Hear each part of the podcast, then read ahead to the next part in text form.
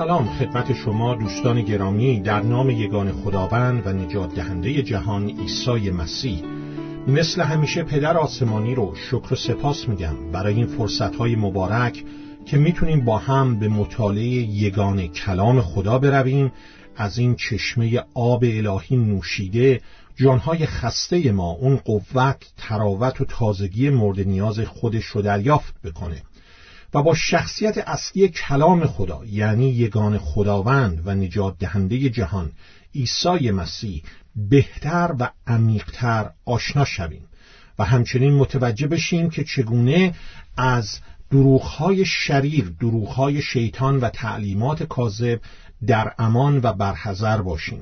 چگونه میتونیم در آن آزادی که مسیح برای ما فراهم کرده زندگی، رفتار، خدمت و پرستش بکنیم.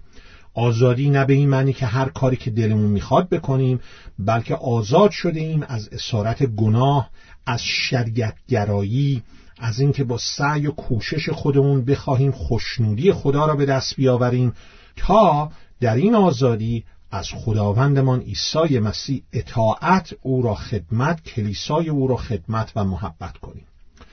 در راستای این هدف شروع کردیم به مطالعه از کلام خدا، انجیل مقدس، بخش رساله غلاطیان که اولین رساله است که پولس رسول با الهام روح القدس حدود سال چهل و نه میلادی به قلم آورده، با الهام روح القدس برای کلیساهای منطقه غلاطیه که استانی بود در آسیای صغیر یا در قسمت شمالی کشور ترکیه امروزی، و این کلیساها مورد حمله یک سری معلمین کاذب قرار گرفته بودند که پیغام انجیل راستین مسیح رو با تعلیمات کاذب خودشون مخلوط و سعی می‌کردن در کلیساها رخنه کنند. با فیض خدا ما می‌خوایم این مطالعه رو ادامه بدهیم. اجازه بدید بریم به اصل مطلب. ما شروع کرده بودیم مطالعه از رساله غلاطیان فصل یکم آیات یک تا آخر ده. این آیات رو خدمتتون قرائت می‌کنم. اگر لطف کنید با من دنبال بفرمایید ممنون میشم.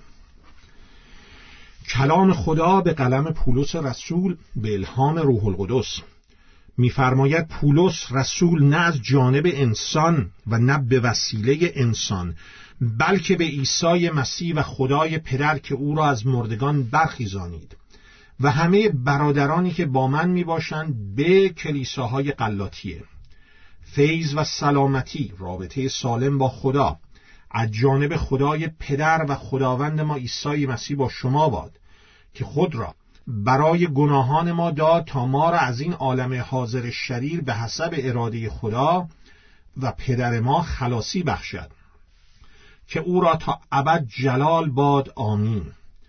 تعجب می‌کنم که بدین زودی از آن کس که شما را به فیض مسیح خوانده است برمیگردید به سوی انجیلی دیگر، که انجیل دیگر نیست، لکن بعضی هستند که شما را مضطرب می‌سازند و می‌خواهند انجیل مسیح را تبدیل نمایند، بلکه هرگاه ما هم یا فرشته‌ای از آسمان انجیلی غیر از آن که ما به آن بشارت دادیم به شما رساند، او را اناتیما باد، یعنی او را در زبان یونانی او را لعنت باد. لعنت الهی بر کسی قرار می‌گیره که تعلیمات کاذب بیاره. چنان که پیش گفتیم الان هم باز میگویم، اگر کسی انجیلی غیر از آن که پذیرفتید بیاورد، اناتیما باد، لعنت باد او را.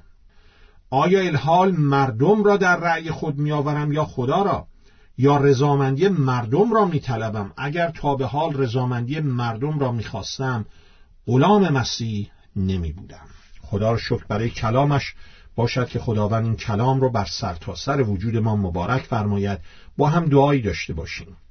ای پدر، اکنون در فروتنی به حضورت میایم، درخواست میکنیم این کلام رو برای ما باز بکنی و با روح قدوست معلم ما باشی و ما با فیض تو فقط شنونده یا خواننده کلام نباشیم، بلکه عمل کننده، و این کلام در دلهای ما ریشه بگیره، ثمرات روحانی فراوان برای جلال نام تو به بار آورد. چون در نام پرجلال تو ای پدر به قوت اسم پسر یگانت خداوندمان عیسی مسیح و یاری و هدایت روح القدس دعا می‌کنیم. آمین.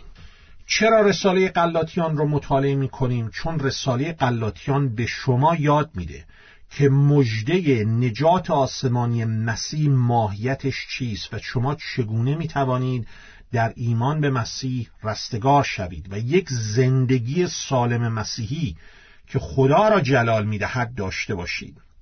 رساله غلاطیان اهمیت صلیب مسیح و کار روح القدس را به ما تعلیم می‌دهد. آن مرد خدا در قرن شانزدهم میلادی مارتین لوتر از رهبران نهضت اصلاح کلیسا از رساله غلاطیان به عنوان انجیل آزادی نام برده. آزادی از چی؟ از سنت‌های انسانی، از سعی و کوشش‌های انسانی، شریعت‌گرایی برای رسیدن به خدا، آزادی از کوشش‌های انسانی برای دستیابی به رستگاری، آزادی از نفس، آزادی از گناه، آزادی از تعلیمات کاذب. و همونطور که خدمتون گفتم یک سری معلمین کاذب به کلیساهای منطقه غلاطیه در آسیای صغیر حمله کرده بودند و تعلیمی که میدادن این بود که میگفتن نجات آسمانی، انجیل مسیح که فقط بر اساس فیض خدا و ایمان بر مسیح، فقط کلام خدا و متعهد بودن به کلیسای مسیح است، کمه. میخواستن شریعت گرایی های خودشون رو با آن اضافه کنن. همیشه تعلیمات کاذب به این صورت که میخوان بر فیض خدا، ایمان بر مسیح، کلام خدا و تعهد به کلیسا یا چیزی رو اضافه کنن یا کم کنن. مترادف های فراوانیش رو در زمانه خودمان داریم. کسانی که مثلا میگوین حتما شما باید در آب تعمید بگیرید یا حتما بایستی به زبانهای غیر صحبت بکنین.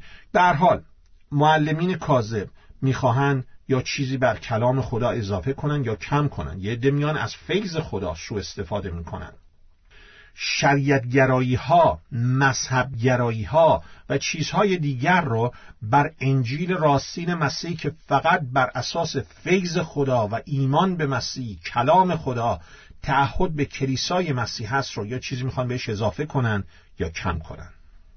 حمله معلمین کاذب در طول تاریخ کلیسا همیشه روی تعلیم صحیح کلام خدا بوده و هست و یک راه حمله برای ضربه زدن به حقیقت یک پیغام اینه که به اقتدار معلم، به اقتدار پیغام آورنده حمله میشه.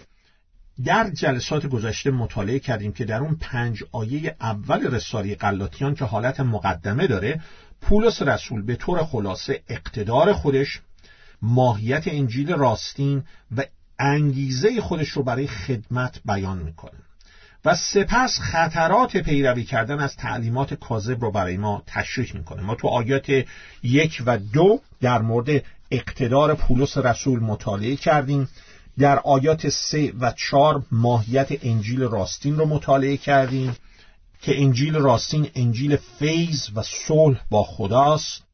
در آیه پنجم انگیزه خود پولس رو برای خدمت و نگارش رساله غلاطیان مطالعه کردیم و در آیات شش و نه شروع کردیم به مطالعه در مورد خطرات پیروی کردن از معلمین کاذب و گفتیم که صفت مشخصه کار شیطان و عاملینش فریبکاری است. معلمین و انبیای کاذب به دنبال شهرت، پول و شهوات نفسشون هستند، نه به دنبال حقیقت کلام خدا. آنچه که مورد نظرشان هست خدمت خداوند عیسی مسیح و کلیسای مسیح نیست، بلکه همانطور که غلاطیان فصل ششم آیه دوازدهم می‌فرماید می‌خواهند صورتی نیکو در جسم نمایان سازند، می‌خواهند با چیزهای ظاهری شما را تحت تأثیر قرار دهند. صورتی نیکو در جسم، ظواهر جسمی، زرق و برق هایی که به چشم میاد رو از این طریق میخواهند شما را فریب بدن. خودشون و یا عاملینشون رو میفرستن در کلیساها تا با چیزهای ظاهری یک سری پیروان برای خودشون دست و پا کنن، به قول معروف شاگردان در عقب خود بکشن. یارگیری دارن میکنن تو کلیساها، همانطور که اعمال رسولان فصل بیستم آیه سی میفرماید. به دنبال پولن و به دنبال اینکه چگونه کلیساهای مسیح را سرکیسه بکنند.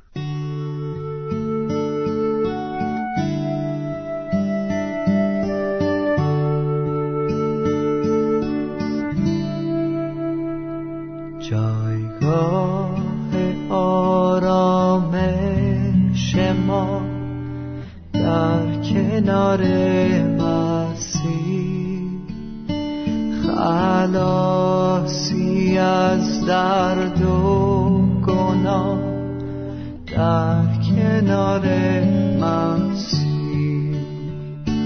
ای پدر سماوی، مشتاق تو هستی، امداد نما تا باشی در کنار مسیح. جایگاه شادی و صفا در کنار مسیح، میادگاه همه ما در کنار مسیح. ای پدر سماوی، مشتاق تو هستی، امداد نما تا باشی در کنار مسیح.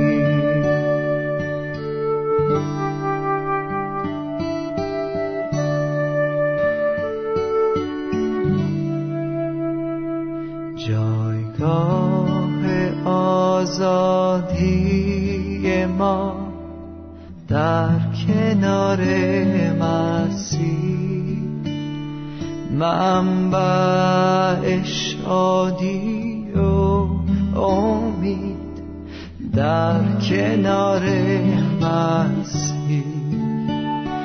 ای پدر سماوی، مشتاق تو هستی، امداد نما تا باشی در کنار مسیح،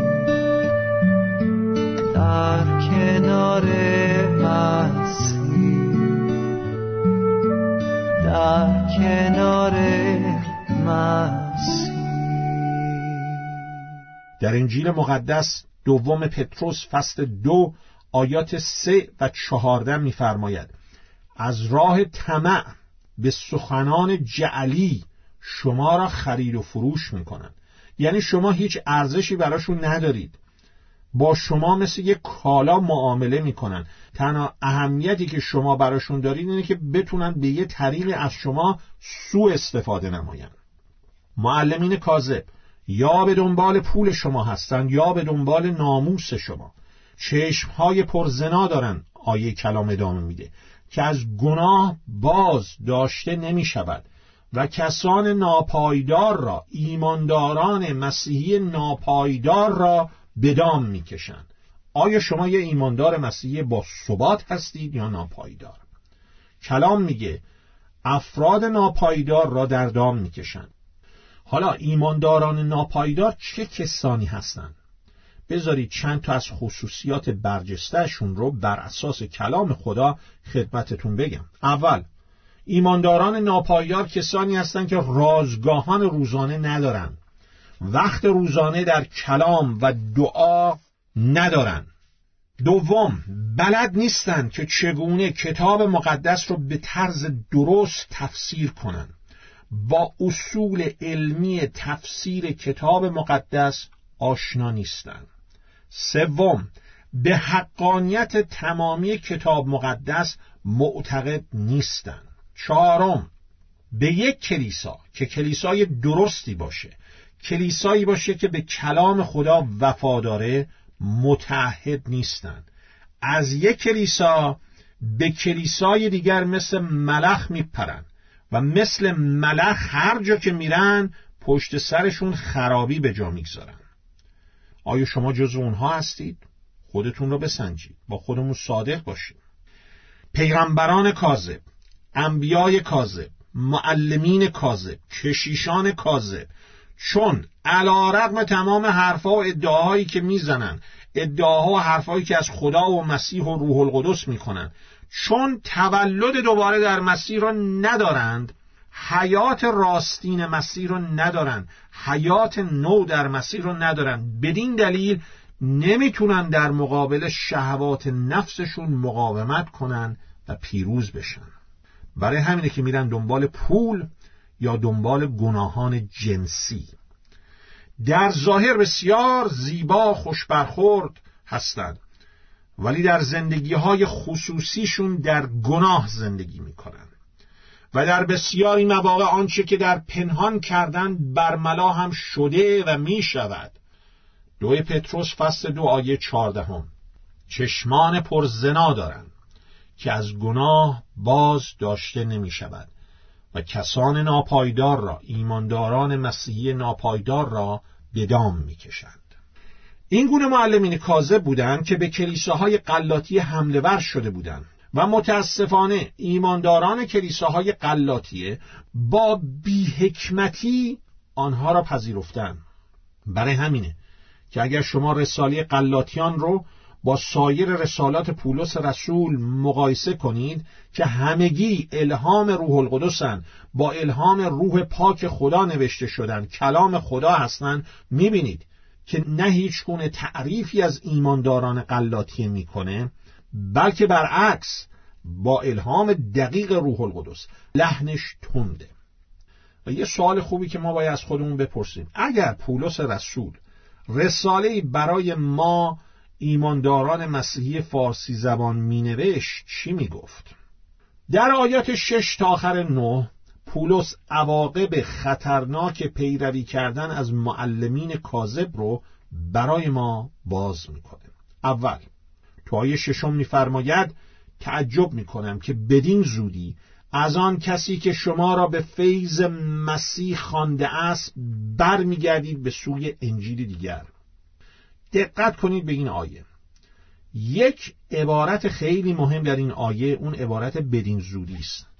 میگه من تعجب میکنم که شما بدین زودی برگشته اید، بدین زودی از تعلیم صحیح و از آن معلمین راستینی که شما را خدمت کردن برمیگردید. میدونید اهمیت این آیه و اهمیت این عبارت بدین زودی چیه؟ اهمیتش در اینه که اون تعلیم کاذبی که وارد کلیساهای غلاطیه شده بود به قدری شبیه تعلیم درست پولس و سایر خادمین راستین خدا بود که این ایمانداران کلیساهای غلاطیه سریع تسلیم شدند، تشخیص ندادند دروغ و ریا را. و این یک حیله، یک حربه بسیار مهم شیطانه. معلمین کاذب نمیان به شما رک و واضح بگن که آقا ما اومدیم شما رو فریب بدیم، نمیان صریح ماهیت کاذب تعلیماتشون رو برای شما آشکار کنن و به قدری شبیه تعلیم راستین کلام خداست که متاسفانه ایمانداران چون در کلام نیستن، چون طرز تفسیر صحیح کلام خدا رو نمیدونن، فریب میخورن. این عبارت بدین زودی تو آیه ششم اینه داره میگه که اون تعلیم کاذبی که اون معلمین کاذب در غلاطیه آورده بودن به قدر شبیه تعلیم اصلی بود که تشخیصش رو مشکل کرده بود. و حیله شیطان همیشه همینطوره. دروغ‌های شیطان جعلی هستن از حقیقت کلام خدا، از حقیقت تعلیمات صحیح خادمین خدا، ولی به قدر شبیه اونها جعل خودش رو شیطان درست میکنه که تشخیصش مشکل میشه. مثل همون مثال سم مرگ موش که خدمتون قبلا گفتم، نود درصد سم مرگ موش یک سم کشنده و مهلکه، نشاسته است، ماده‌ای که شما در نان و برنج و چیزای دیگه ازش استفاده میکنید. یه ده درصد مواد شیمیاییه که با اون نود درصد قاطی میشه و اونو تبدیل به یک سم کشنده میکنه. تعلیمات کاذب معلمین کاذب هم به همین صورته. نود درصدش عین تعلیمات معلمین راستین خداست، اما اون ده درصد است که شما را هلاک میکنه. به هر حال این ایمانداران کلیساهای غلاطیه هیچ گونه مقاومتی از خودشون نشان ندادن. تشخیص و تمیز رو به کار نبردن. طرز فکر اشتباهی که امروزه در کلیساهای فارسی زبان جاری است داوری نکنیم، اما اشتباهی که بسیار میکنن همینه. وقتی خداوند عیسی مسیح در موعظه سر کوه متی هفت میگه داوری نکنی، داوری نادرسته، داوری ظاهری است، داوری است که از روی غرور و خودبینی است، نه اینکه اصلا مغز خودمون رو تعطیل بکنیم و هر تعلیم کاذبی که از این ور و اون ور میشنویم همینطوری بره‌وار قبول کنیم و بپذیریم. باید قدرت تشخیص و تمیزمون رو به کار ببریم. باید بد رو رد کرد و آنچه که خوب است رو پذیرفت. باید بین معلم کاذب و معلم راستین تشخیص و تمیز داد. ایمانداران کلیساهای غلاطیه این افتخار رو داشتن که بهترین معلم کلیسا در اختیارشون بود، یعنی پولس رسول. اما بر میگردن، یعنی دقت کنید، شما میتونید یکی از بهترین معلم‌های کتاب مقدس هم داشته باشید، اما موضوع برمیگرده به خود شما. قلب شما، روحی شما چگونه است؟ علت سقوط کلیساهای غلاطیه یه چیز بود، غرورشون بود. فکر میکردن هیچ کس و هیچ چیزی نمیتونه روی اونها تأثیر بگذاره. کلام خدا در امثال سلیمان فصل نوزده آیه بیست و هفت میفرماید: ای پسر من، شنیدن تعلیمی را ترک نما که تو را از کلام معرفت، کلام راستین گمراه می سازد. در اول قرنتیان فصل دهم آیه دوازده می فرماید: آن که گمان برد که قائم است، با خبر باشد که نیفتد. این طرز فکر اشتباهی است که از غرور ناشی میشه، که ما به خودمون میگیم نه، هیچ کسی هیچ چیزی نمیتونه روی من تأثیر بذاره. اینطور نیست، همه ما تأثیر پذیریم. از شنیدن تعلیمات که شما را از حقیقت کلام خدا دور میکنه برحذر باشید. تو این آیه شش پولس میگه: من تعجب میکنم که شما به این زودی بر میگردید. این فعل بر میگردید در زبان یونانی اصطلاح نظامی است.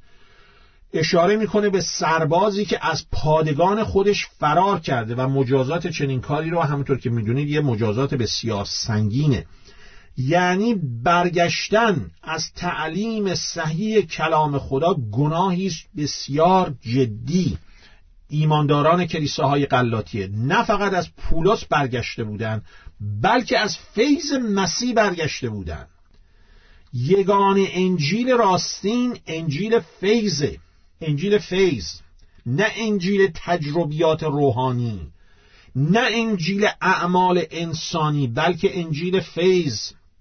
افسوسیان فصل دو آیات هشت تا آخر ده میفرماید: محض فیض نجات یافته اید به وسیله ایمان و این از شما نیست بلکه بخشش خداست. حتی ایمانتونم هدیه خداست، نه از اعمال، نه از تجربیات روحانی، نه از خواب و رویاها، نه از معجزات، از فیض خداست که ما نجات پیدا میکنیم، تا هیچ کس فخر نکند، زیرا که ما صنعت دست او هستیم، آفریده شده در مسیح عیسی برای کارهای نیکو که خدا قبلا مهیا نمود تا در آنها سلوک نماییم.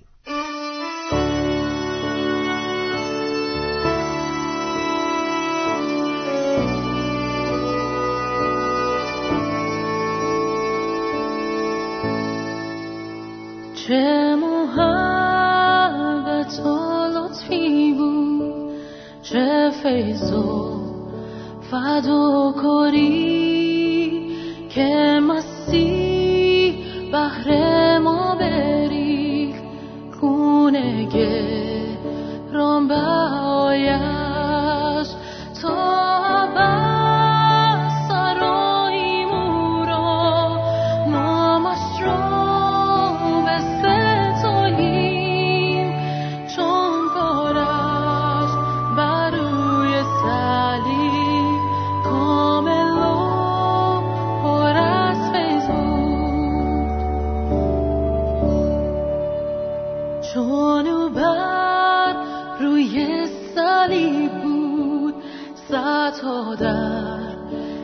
شکستن و سیل لطف و کرمش جاری گشت بر جهان.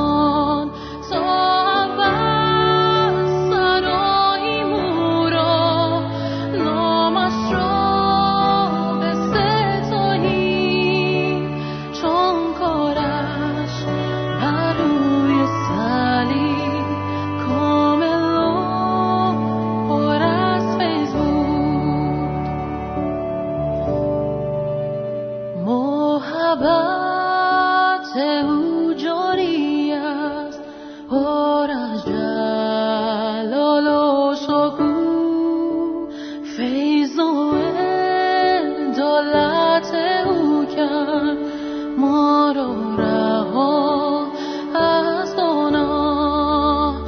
صاحب سرای ما را نامش را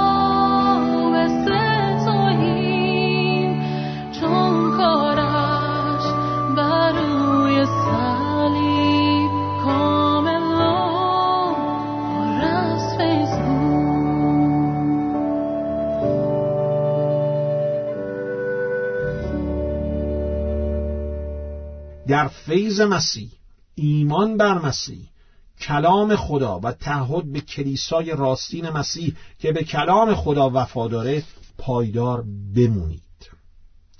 با فیض خدا ما این مطالعه‌مون رو از انجیل آزادی و خطرات پیروی کردن و یا در معرض معلمین کاذب قرار گرفتن در جلسه آینده ادامه خواهیم داد. تا آن جلسه همانطور که گفتم، در فیض مسیح، ایمان بر مسیح، تعهد به کلام خدا و به یک کلیسای راستین که به کلام خدا وفادار است پایدار بمانید. آمین.